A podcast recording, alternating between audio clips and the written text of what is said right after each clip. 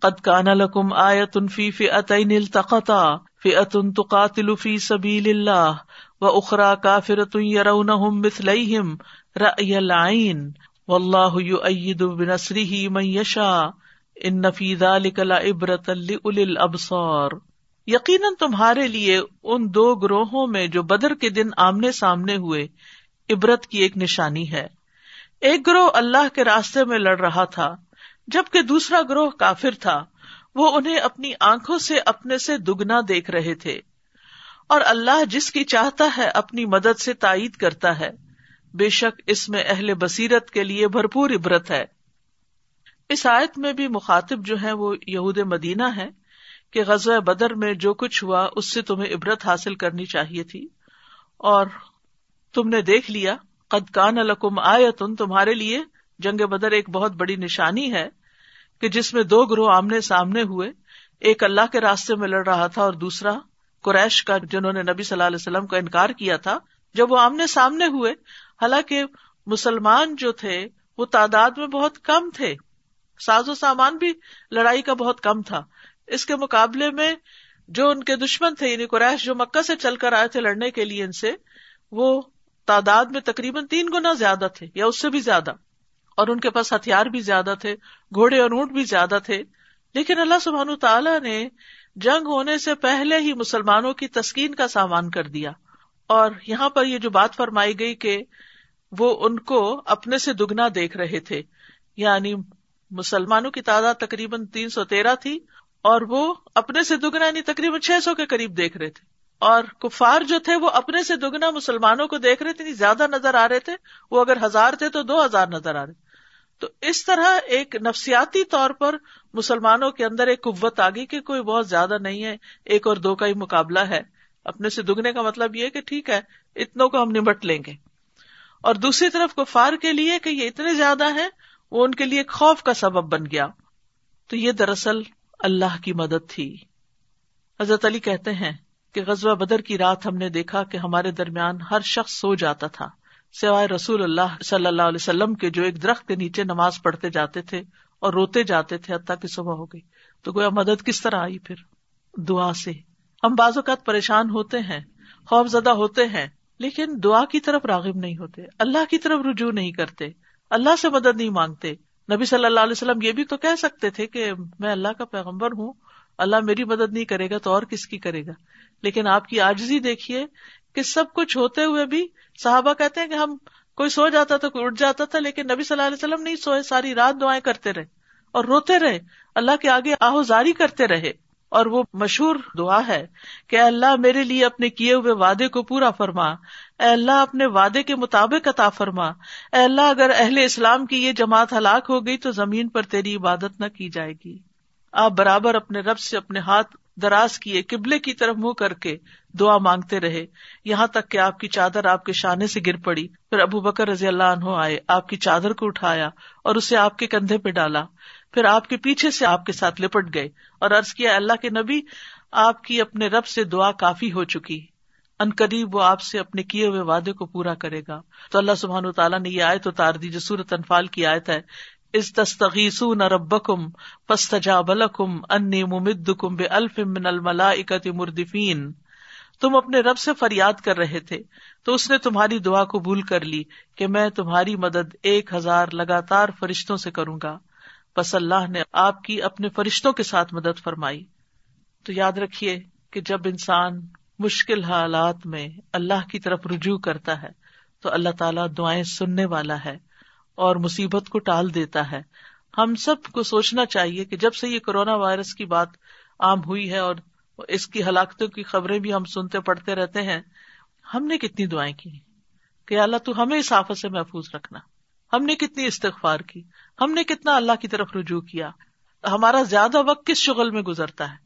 اس زمانے میں کوئی واٹس ایپ اور یہ خبروں کے طریقے نہیں تھے تو لوگوں کی توجہ جو تھی وہ نسبتاً آسان تھی اللہ کی طرف جانا۔ آج کے دور میں یہ فتنا چونکہ زیادہ ہو چکا ہے، تو یہ اس غیر محسوس طریقے سے ہمیں اپنے اندر الجھا دیتا ہے کہ ہماری عبادت، ہماری دعا، ہمارے خوشو و خزو اس میں کوئی خاص فرق نہیں پڑا۔ ہماری روٹین میں کوئی خاص فرق نہیں پڑا۔ صرف ہم افسوس ہی کرتے رہتے ہیں کہ یہ بند ہو گیا، وہ بند ہو گیا، لیکن یہ نہیں دیکھتے کہ ہمارے کرنے کا کام کیا اور کس چیز کی طرف ہماری توجہ زیادہ ہو جانی چاہیے۔ اگر ہماری بہت سی سرگرمیاں ختم ہو گئی ہیں تو ہماری زیادہ توجہ عبادت پہ ہو جانی چاہیے سیلف گرومنگ پہ ہونی چاہیے، اپنے اوپر توجہ دینی چاہیے، اپنی عبادتوں میں جو کمی ہم کر رہے تھے، جن نوافل کی ہم کمی کر رہے تھے، ہم ان کی طرف توجہ کریں اور اللہ سے مدد مانگے تو اللہ کی مدد ضرور آئے گی۔ اور اللہ سبحان تعالیٰ رب بنا آتنا فی دنیا حسنت و فل آخرت حسن وقنا عذاب بنار اللہ تعالیٰ دنیا میں بھی عطا کرے گا اور آخرت میں بھی عطا کرے گا۔ اس لیے انسان کو اللہ سبحان تعالیٰ کی طرف رجوع کرنے کی ضرورت ہے۔ پھر فرمایا، زین للناس حب الشہوات من النساء والبنین والبنین والقناطیر المقنطرة من الذهب والفضة والخیل المسومة والانعام والحرث ذلك متاع الحیات الدنیا واللہ عنده حسن المآب۔ لوگوں کے لیے خواہشات کی محبت عورتوں اور بیٹوں اور سونے اور چاندی کے جمع کیے گئے خزانوں اور نشان زدہ گھوڑوں اور مویشی جانوروں اور کھیتیوں سے مزین کر دی گئی ہے۔ یہ دنیا کی زندگی کا سامان ہے اور اللہ ہی ہے جس کے پاس اچھا ٹھکانا ہے۔ اللہ سبحانہ تعالیٰ نے یہ دنیا بنائی اور اس میں ہمارے لیے دلچسپیاں رکھ دی۔ کیونکہ اگر دنیا میں کوئی دلچسپی کا سامان نہ ہوتا تو ہر کوئی اپنے آپ کو ختم کر لیتا اس کے لیے جینے کی کوئی امید نہ ہوتی تو اس دنیا میں اللہ سبحان تعالیٰ نے بہت سی دلچسپیاں پیدا کر دی اور پھر یہ بھی ہے کہ چونکہ اللہ نے دنیا ایک امتحان کی جگہ بنائی تو اس لیے بھی کچھ دلچسپیاں رکھ دی کہ ہم ان چیزوں کو جو ہماری پسند کی ہیں، جن سے ہمیں محبت ہے، کیا انہیں میں کھو کے رہ جاتے ہیں یا ان سے آخرت کا سامان کرتے ہیں؟ تو فرمایا زین الناسی مزین کر دی گئی۔ تو زینت دینے والا کون ہے؟ اس میں علماء کا ایک گروہ کہتا ہے کہ اس سے مراد اللہ سبحان تعالیٰ ہے کہ اللہ نے یہ دلچسپیاں، یہ یہ خوبصورتی رکھ دی ان چیزوں میں۔ اور دوسرا گروہ کہتا ہے کہ ان چیزوں کو مزین کرنے والا شیطان ہے۔ اللہ نے یہ چیزیں پیدا کی ہیں، لیکن ان کے اندر بہت زیادہ اٹریکشن شیطان نے پیدا کر دی ہے۔ بہرحال، اگر ہم یہ کہیں کہ اللہ نے ان چیزوں کو مزین کیا ہے تو مطلب یہ ہے کہ اللہ نے ان چیزوں کو وجود بخشا اور ان سے نفع اٹھانے کے لیے ہمارے راستے ہموار کیے اور ہمارے اندر ان چیزوں کی طرف ایک کشش رکھی، ایک میلان رکھا۔ اور شیطان کی طرف اگر اس کو منسوب کیا جائے تو مطلب یہ ہے کہ وہ ان چیزوں کی غلط تصویر ہمیں دکھاتا ہے اور ان سے صحیح فائدہ اٹھانے کی بجائے غلط طریقوں پر لے جاتا ہے، وسوسے دلوں میں ڈالتا ہے اور انہیں خوبصورت بنا کے پیش کرتا ہے۔ تو بہرحال دنیا کی زینت استعمال کرنے میں لوگوں کی دو قسمیں ہیں۔ ایک وہ ہے جو مادی چیزوں کو اپنا مقصد بنائے ہوئے ہیں، اور دوسرے وہ ہیں جو دنیا کو آخرت کے حصول کا ذریعہ بنائے ہوئے ہیں۔ یعنی پورے انسانوں کو، پورے گلوب کے لوگوں کو دو حصوں میں تقسیم کر لیں۔ ایک وہ ہے جنہوں نے انہیں چیزوں کو اپنا مقصد و مطلب بنا لیا۔ وہ انہیں میں کھوئے ہوئے انہیں کے پیچھے بھاگ رہے ہیں انہیں میں مشغول ہیں۔ اور اپنی تخلیق کے مقصد کو بھول گئے ہیں۔ اور دوسرے وہ لوگ ہیں جو ان چیزوں کو استعمال تو کرتے ہیں، ان کے پاس بھی یہ چیزیں ہیں، لیکن انہوں نے ان کو اپنا مقصد نہیں بنایا ہوا، وہ انہیں استعمال کر کے ان کو بھی اپنی آخرت بنانے کے لیے استعمال کرتے ہیں، اچھے مقاصد کے لیے استعمال کرتے ہیں۔ تو زین الناسی حب الشہوات شہوات جو ہے، یہ شہوت کی جمع ہے، جس کا مطلب ہوتا ہے کسی مرغوب چیز کی طرف نفس کا کھچ جانا، کسی پیاری چیز کی طرف دل کا کھچ جانا۔ یعنی وہ چیزیں جو طبیعت کے اندر ایک اٹریکشن رکھتی ہیں۔ یاد رکھیے، اس سے باخبر ہونا کہ ہماری لمٹس کیا ہے ہم کہاں تک جا سکتے ہیں، یہ بہت ضروری ہے۔ کیونکہ اگر انسان اس سے آگے چلا جائے، حد پار کر جائے، تو پھر یہی چیزیں انسان کے لیے نقصان دہ بن جاتی ہیں۔ رسول اللہ صلی اللہ علیہ وسلم نے فرمایا، مجھے اپنی امت کے بارے میں تین چیزوں کا ڈر ہے۔ بکیلی جس کی اطاعت کی جائے، خواہش نفس جس کی پیروی کی جائے، اور گمراہ امام۔ تو خواہش نفس جس کی پیروی کی جائے یعنی کہ دل چاہتا یہ کر لے، بس اس کے پیچھے لگ جائے انسان۔ اور باقی سب اپنا ماد روزہ، لوگوں کے حقوق سب کچھ بھول جائے۔ اسی طرح اپنی مرضی کی زندگی گزارنے کی خواہش، کہ میری زندگی، میری مرضی، تو اس کی ہمیں اجازت نہیں ہے۔ نبی صلی اللہ علیہ وسلم نے فرمایا مجھے تمہارے متعلق ان گمراہ کن خواہشات سے سب سے زیادہ اندیشہ ہے، جن کا تعلق تمہارے پیٹوں اور تمہاری شرم گاہوں سے ہوتا ہے۔ اور گمراہ کر دینے والی خواہشات کا بھی اندیشہ ہے کہ تم خواہشات کی وجہ سے اصل مقصد کو، اپنی آخرت کو، اپنے انجام کو نہ بھول جاؤ۔ کیونکہ جو خواہش پرستی ہوتی ہے، یہ انسان کو اپنے فرائض سے دور کر دیتی ہے۔ فخلف بعدهم خلف ادا اسلاط و تب الشہوات فسوف یلقون غیا پھر ان کے بعد ان کی نالائق اولاد ان کی جانشین بنی، جنہوں نے نماز کو ضائع کیا اور اپنی خواہشات کے پیچھے لگ گئے اور جہنم کے گڑے میں جا گرے۔ یعنی بعض اوقات نیک لوگوں کی اولاد بھی خواہشات کے پیچھے لگ کے، دنیا کے پیچھے لگ کے بھول جاتی ہے کہ واپسی کا سفر بھی ہے۔ تو زینا لنا سے حب الشہواتی من النساء۔ سب سے زیادہ جس چیز کی محبت انسان کو پاگل کر دیتی ہے، یہ کسی مرد کو، وہ عورت کی محبت ہے۔ یعنی اسی لیے آپ نے دیکھا ہوگا کہ بعض اوقات اس کی خاطر لوگ اپنا دین ایمان بیچ ڈالتے ہیں۔ تو محبت جو ہے، یہ ناپسندیدہ چیز نہیں ہے۔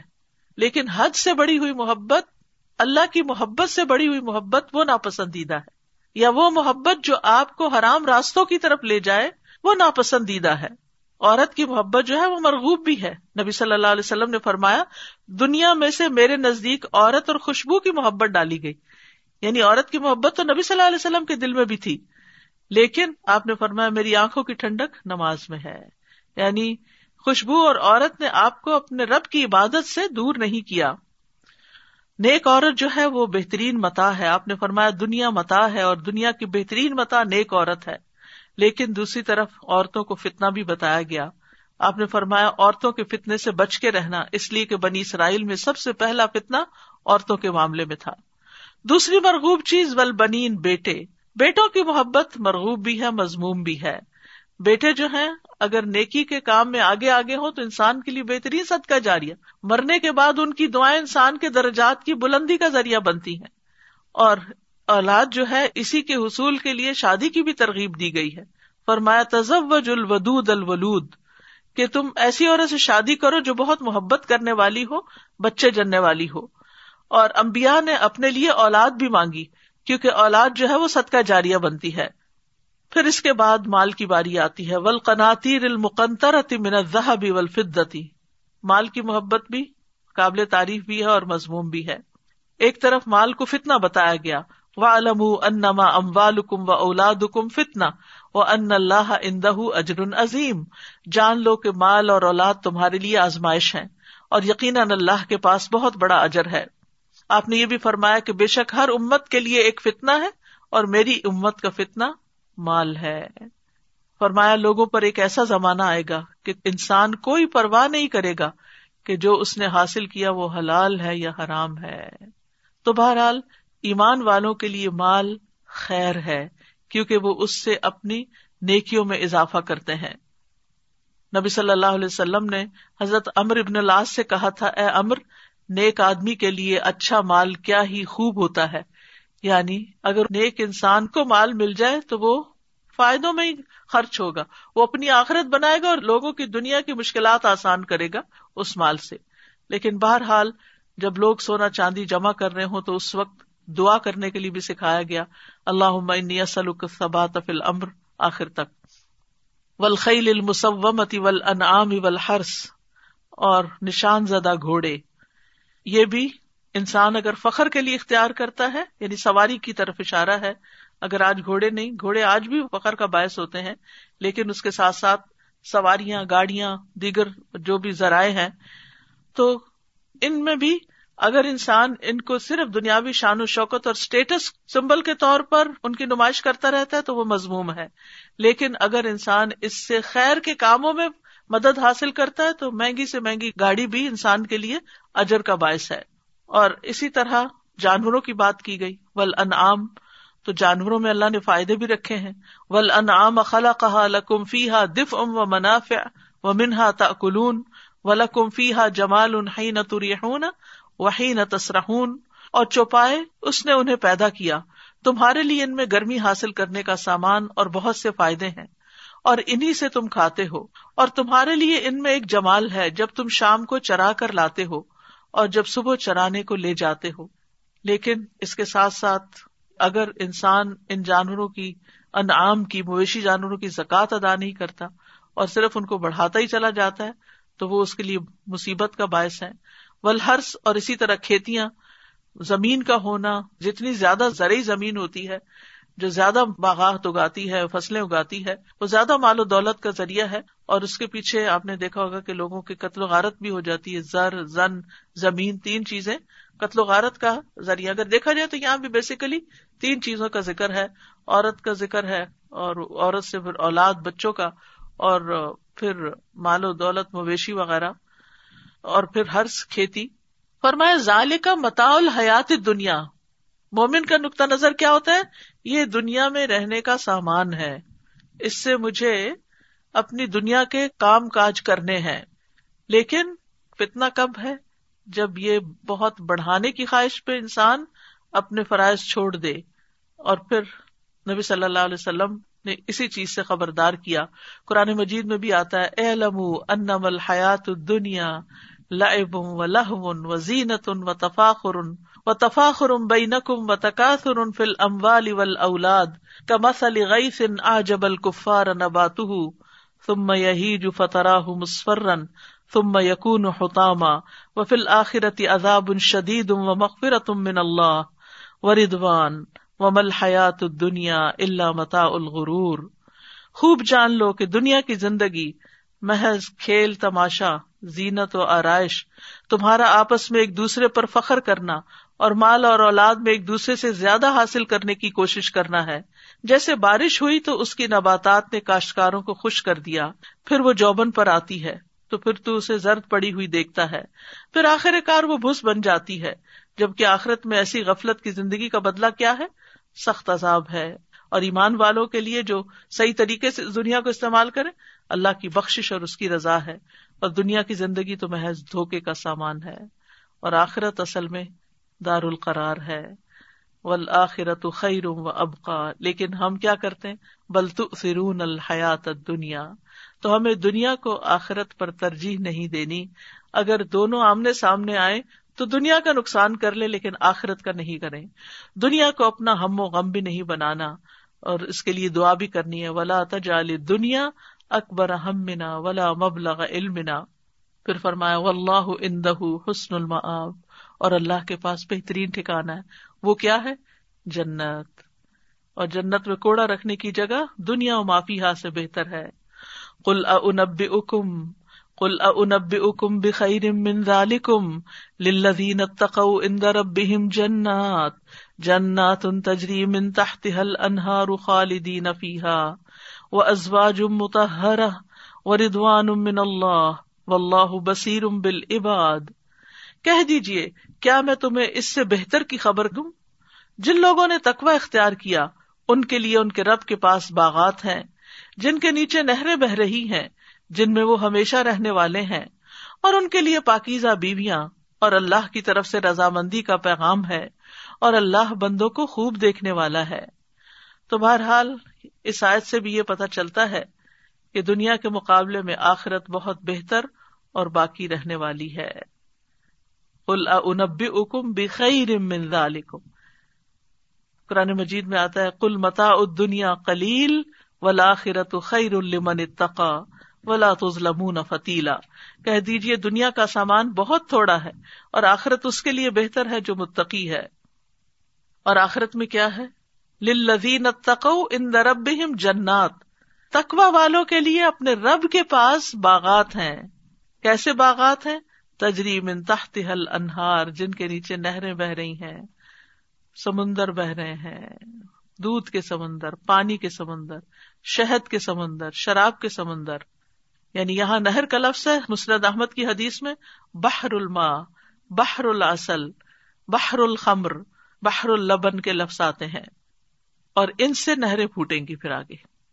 وہ ازواج متحرا بہترین کمپینین، پاکیزہ حصی اور مانوی دونوں اعتبار سے۔ جسمانی طور پر بھی پاکیزہ، میل، کچیل بول و براز، حیض و نفاذ جیسی نجاستوں سے پاکیزہ۔ اور اسی طرح اخلاقی اعتبار سے، دل کے اعتبار سے، عزت و عصمت کے اعتبار سے بھی پاکیزہ۔ اور ان ساری نعمتوں سے بڑھ کر کیا ہے؟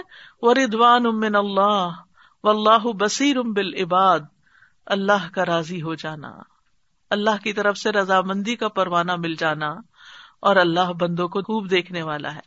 یعنی اللہ کا راضی ہو جانا سب سے بڑی کامیابی، سب سے بڑی خوشی کی بات، اور سب سے بڑی انجوائمنٹ ہے۔ کہ انسان کو یہ پتا چل جائے کہ میرا رب مجھ سے راضی ہے، اور یہ آخرت میں جا کر ہی پتا چلے گا۔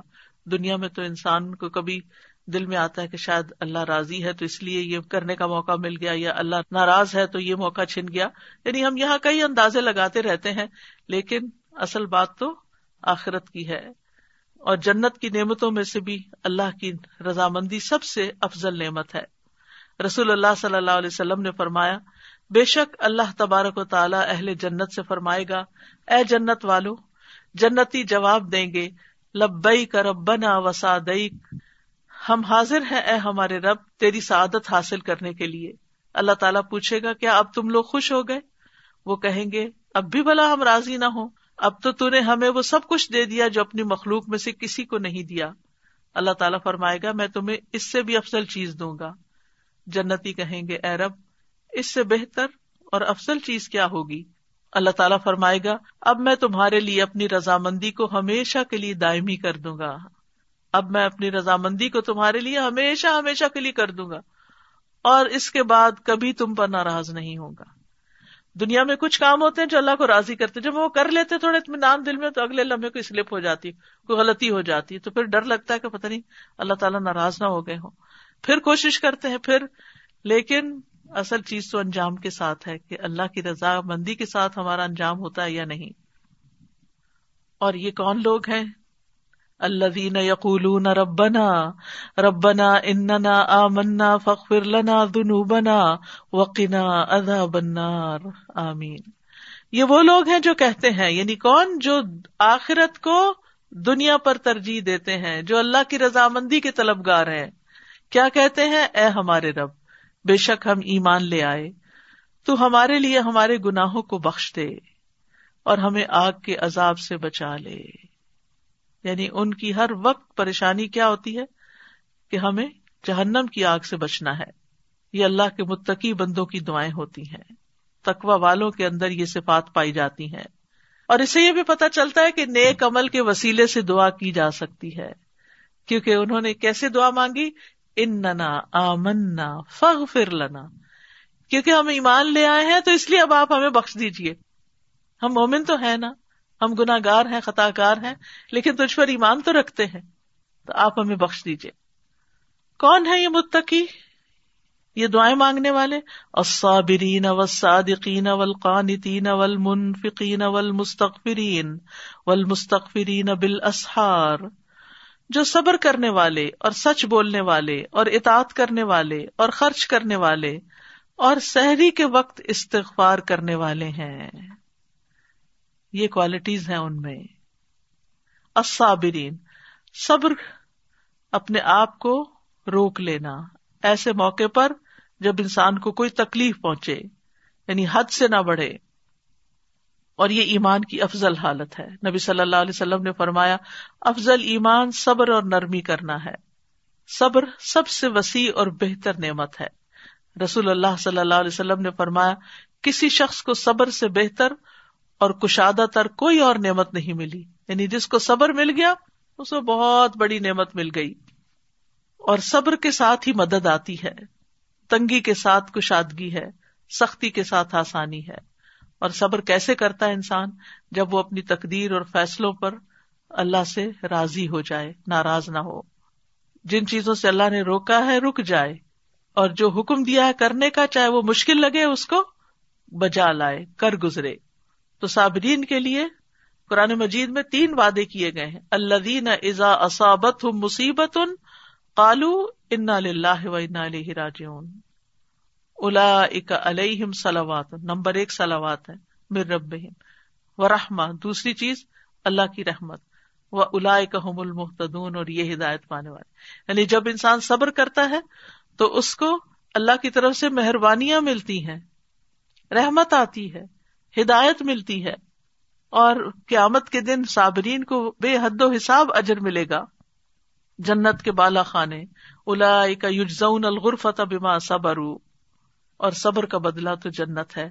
رسول اللہ صلی اللہ علیہ وسلم نے فرمایا، اللہ تعالیٰ فرماتا ہے، جب میں کسی مومن بندے کی محبوب چیز اس سے دنیا سے اٹھا لیتا ہوں، پھر وہ ثواب کی نیت سے صبر کرے، تو اس کا بدلا جنت ہے۔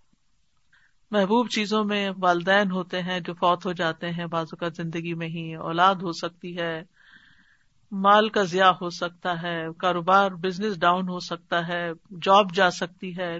کوئی بھی چیز جو انسان کے لیے بڑی خوشی کی باعث، جو انسان کا پیشن تھی۔ تو جب ایسی چیزیں ہاتھ سے جاتی ہیں، تو اب اس لیے انسان کو پریشانی ہوتی ہے۔ اور بعض لوگ تو اس میں خودکشی تک کر لیتے ہیں جو صبر نہیں کرتے۔ اور جینے کا کوئی مقصد نہیں دیکھتے، لیکن یہ ہے کہ اللہ سبحان تعالی کے پاس بہترین جزا ہے۔ وہ صادقین اور صادقین، وہ جن کی نیت سچی، جن کے اعمال ان کے دل اور ان کی زبانیں درست ہیں، اور وہ چھپے اور سامنے ہر جگہ سچ بولتے ہیں، صحیح بات کرتے ہیں۔ تو ہمیں یہ صفت بھی اپنانی ہے، اگر ہم رب کی رضامندی چاہتے ہیں کہ انسان ہر معاملے میں سچائی کو اختیار کرے کھرا پن اختیار کرے نبی صلی اللہ علیہ وسلم نے فرمایا، سچائی نیکی کا رستہ دکھاتی ہے اور نیکی جنت کی طرف لے جاتی ہے اور آدمی سچ بولتا رہتا ہے، یہاں تک کہ وہ صدیق کا مرتبہ حاصل کر لیتا ہے۔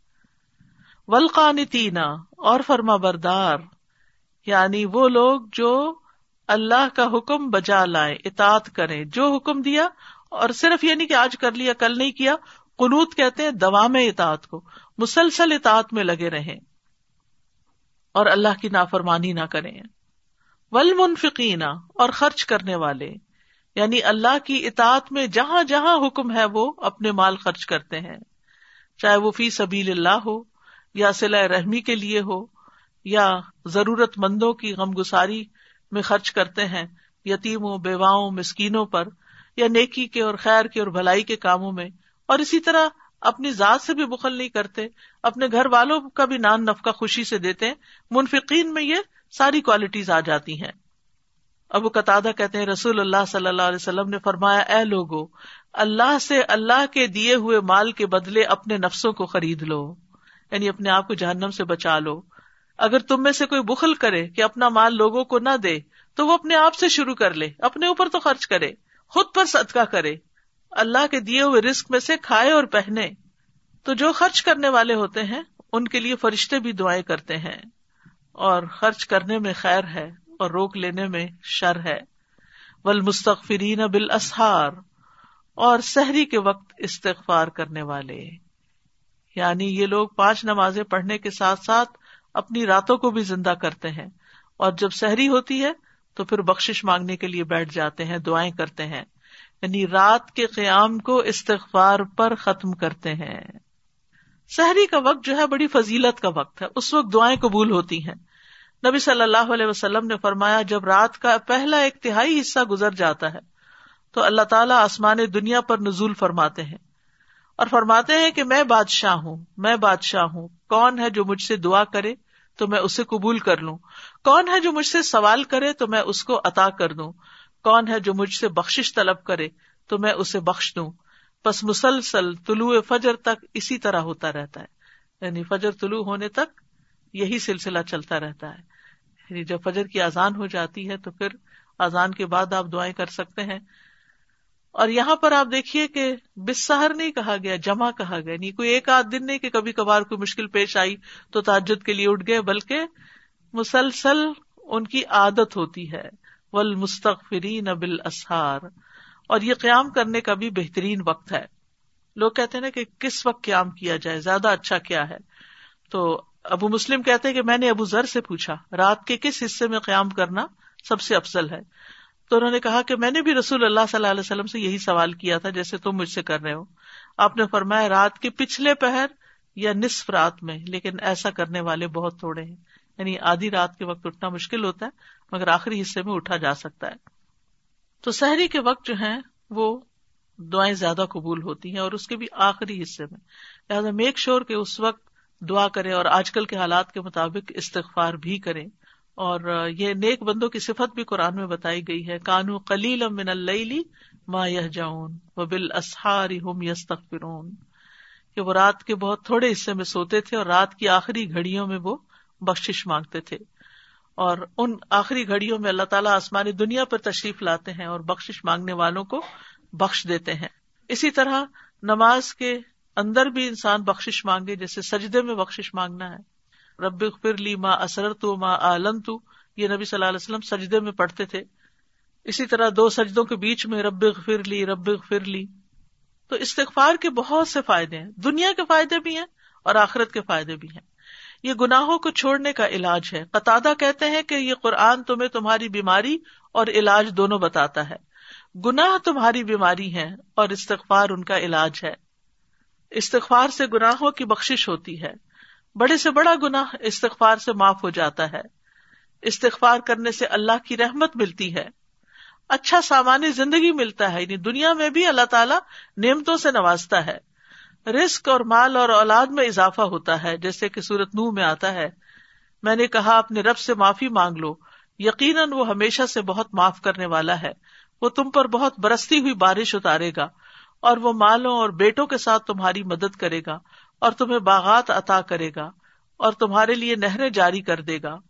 امام ابن قیم کہتے ہیں، چار چیزیں رسک کھینچ لاتی ہیں۔ نمبر ایک، قیام اللیل، رات کے وقت اٹھ کے نماز پڑھنا۔ نمبر دو، سحری کے وقت استغفار کی کسرت کرنا۔ نمبر تین، صدقہ کرنے کا خیال کرتے رہنا۔ یعنی ہر وقت دین میں ایسی تدبیریں، منصوبے پلاننگ بناتے رہنا کہ اچھا اور کیا صدقہ کروں، اور کیا دوں، اور کیا دوں۔ یعنی یہ سوچتے رہنا۔ اور نمبر چار، دن کے شروع اور اس کے آخر میں ذکر کرنا، جیسے پروٹیکشن کی دعائیں وغیرہ ہیں۔ اور دن کے شروع میں یعنی سورج نکلنے سے پہلے اور سورج غروب ہونے سے پہلے۔ استغفار جو ہے بہت ہی خیر و برکت کا باعث ہے، اس سے بارشیں بھی اترتی ہیں رسک برستا ہے۔ سینے کی تنگی بھی دور ہوتی ہے۔ ابن کئیم کہتے ہیں کہ سینے کے گٹن کے اسباب میں سے سب سے بڑا سبب اللہ تعالی سے اعراض کرنا ہے۔ یعنی دل کیوں گھٹتا ہے؟ کیونکہ انسان اللہ کی طرف اتنا رجوع نہیں کرتا جتنا اس کو کرنا چاہیے۔ تو جب زیادہ اس کی ڈوز بڑھا دے گا تو دل کی گٹن تنگی اور پریشانی بھی ختم ہو جائے گی۔ دل کو اللہ کے سوا کسی اور کے ساتھ جوڑنا اور اللہ کے ذکر سے غفلت کرنا۔ اسی طرح استغفار کے فائدے میں ہے کہ ہمیشہ دل سے سچا استغفار نکلتے رہنا دل کو تندرستی اور سلامتی لوٹا دیتا ہے اور نام اعمال کو دیکھ کر انسان خوش ہو جائے گا جس کے نام اعمال میں استغفار زیادہ ہوگا۔ رسول اللہ صلی اللہ علیہ وسلم نے فرمایا، جو یہ پسند کرتا ہے کہ اس کا نام اعمال اسے خوش کر دے تو وہ اس میں استغفار کی کسرت کرے۔ اسی طرح حدیث میں آتا ہے، نبی صلی اللہ علیہ وسلم نے فرمایا، مبارک ہو اس کو جو اپنے نامہ اعمال میں کثرت سے استغفار پائے۔ پھر یہ جنت میں داخلے کا ذریعہ بھی ہے، جہنم سے بچاؤ کا ذریعہ ہے۔ خصوصاً عورتوں کو آپ نے اس کی تلقین کی تھی کہ اے عورتوں کے گروہ، صدقہ کرتی رہا کرو اور کثرت سے استغفار کیا کرو، کیونکہ میں نے جہنم والوں میں زیادہ اکثریت عورتوں کی دیکھی ہے۔ ایک عورت نے جو بہت عقل مند تھی عرض کیا، اللہ کے رسول، ہمارے کثرت سے جہنم میں جانے کی کیا وجہ ہے؟ فرمایا، تم لانت کثرت سے کرتی ہو اور اپنے خامند کی ناشکری کرتی ہو۔ اور اللہ کے عذاب سے بچاؤ کا ذریعہ ہے۔ یعنی جب کوئی استغفار کرتا ہے تو کوئی بھی چیز، چاہے کوئی بیماری کی شکل میں عذاب آ رہا ہو یا کسی اور شکل میں، انسان اس سے بچ جاتا ہے، محفوظ ہو جاتا ہے۔ تو اس وائرس سے بچنے کا ذریعہ بھی استغفار ہے۔ نبی صلی اللہ علیہ وسلم نے فرمایا، بندہ جب تک اللہ عزا وجاللہ سے استغفار کرتا ہے، اس وقت تک اللہ تعالیٰ کے عذاب سے محفوظ رہتا ہے۔ قرآن مجید میں بھی آتا ہے نا، وما کان اللہ معذبہم و ہم یستغفرون کہ اللہ تعالیٰ انہیں کبھی عذاب دینے والا نہیں، جبکہ وہ بخشش مانگ رہے ہوں۔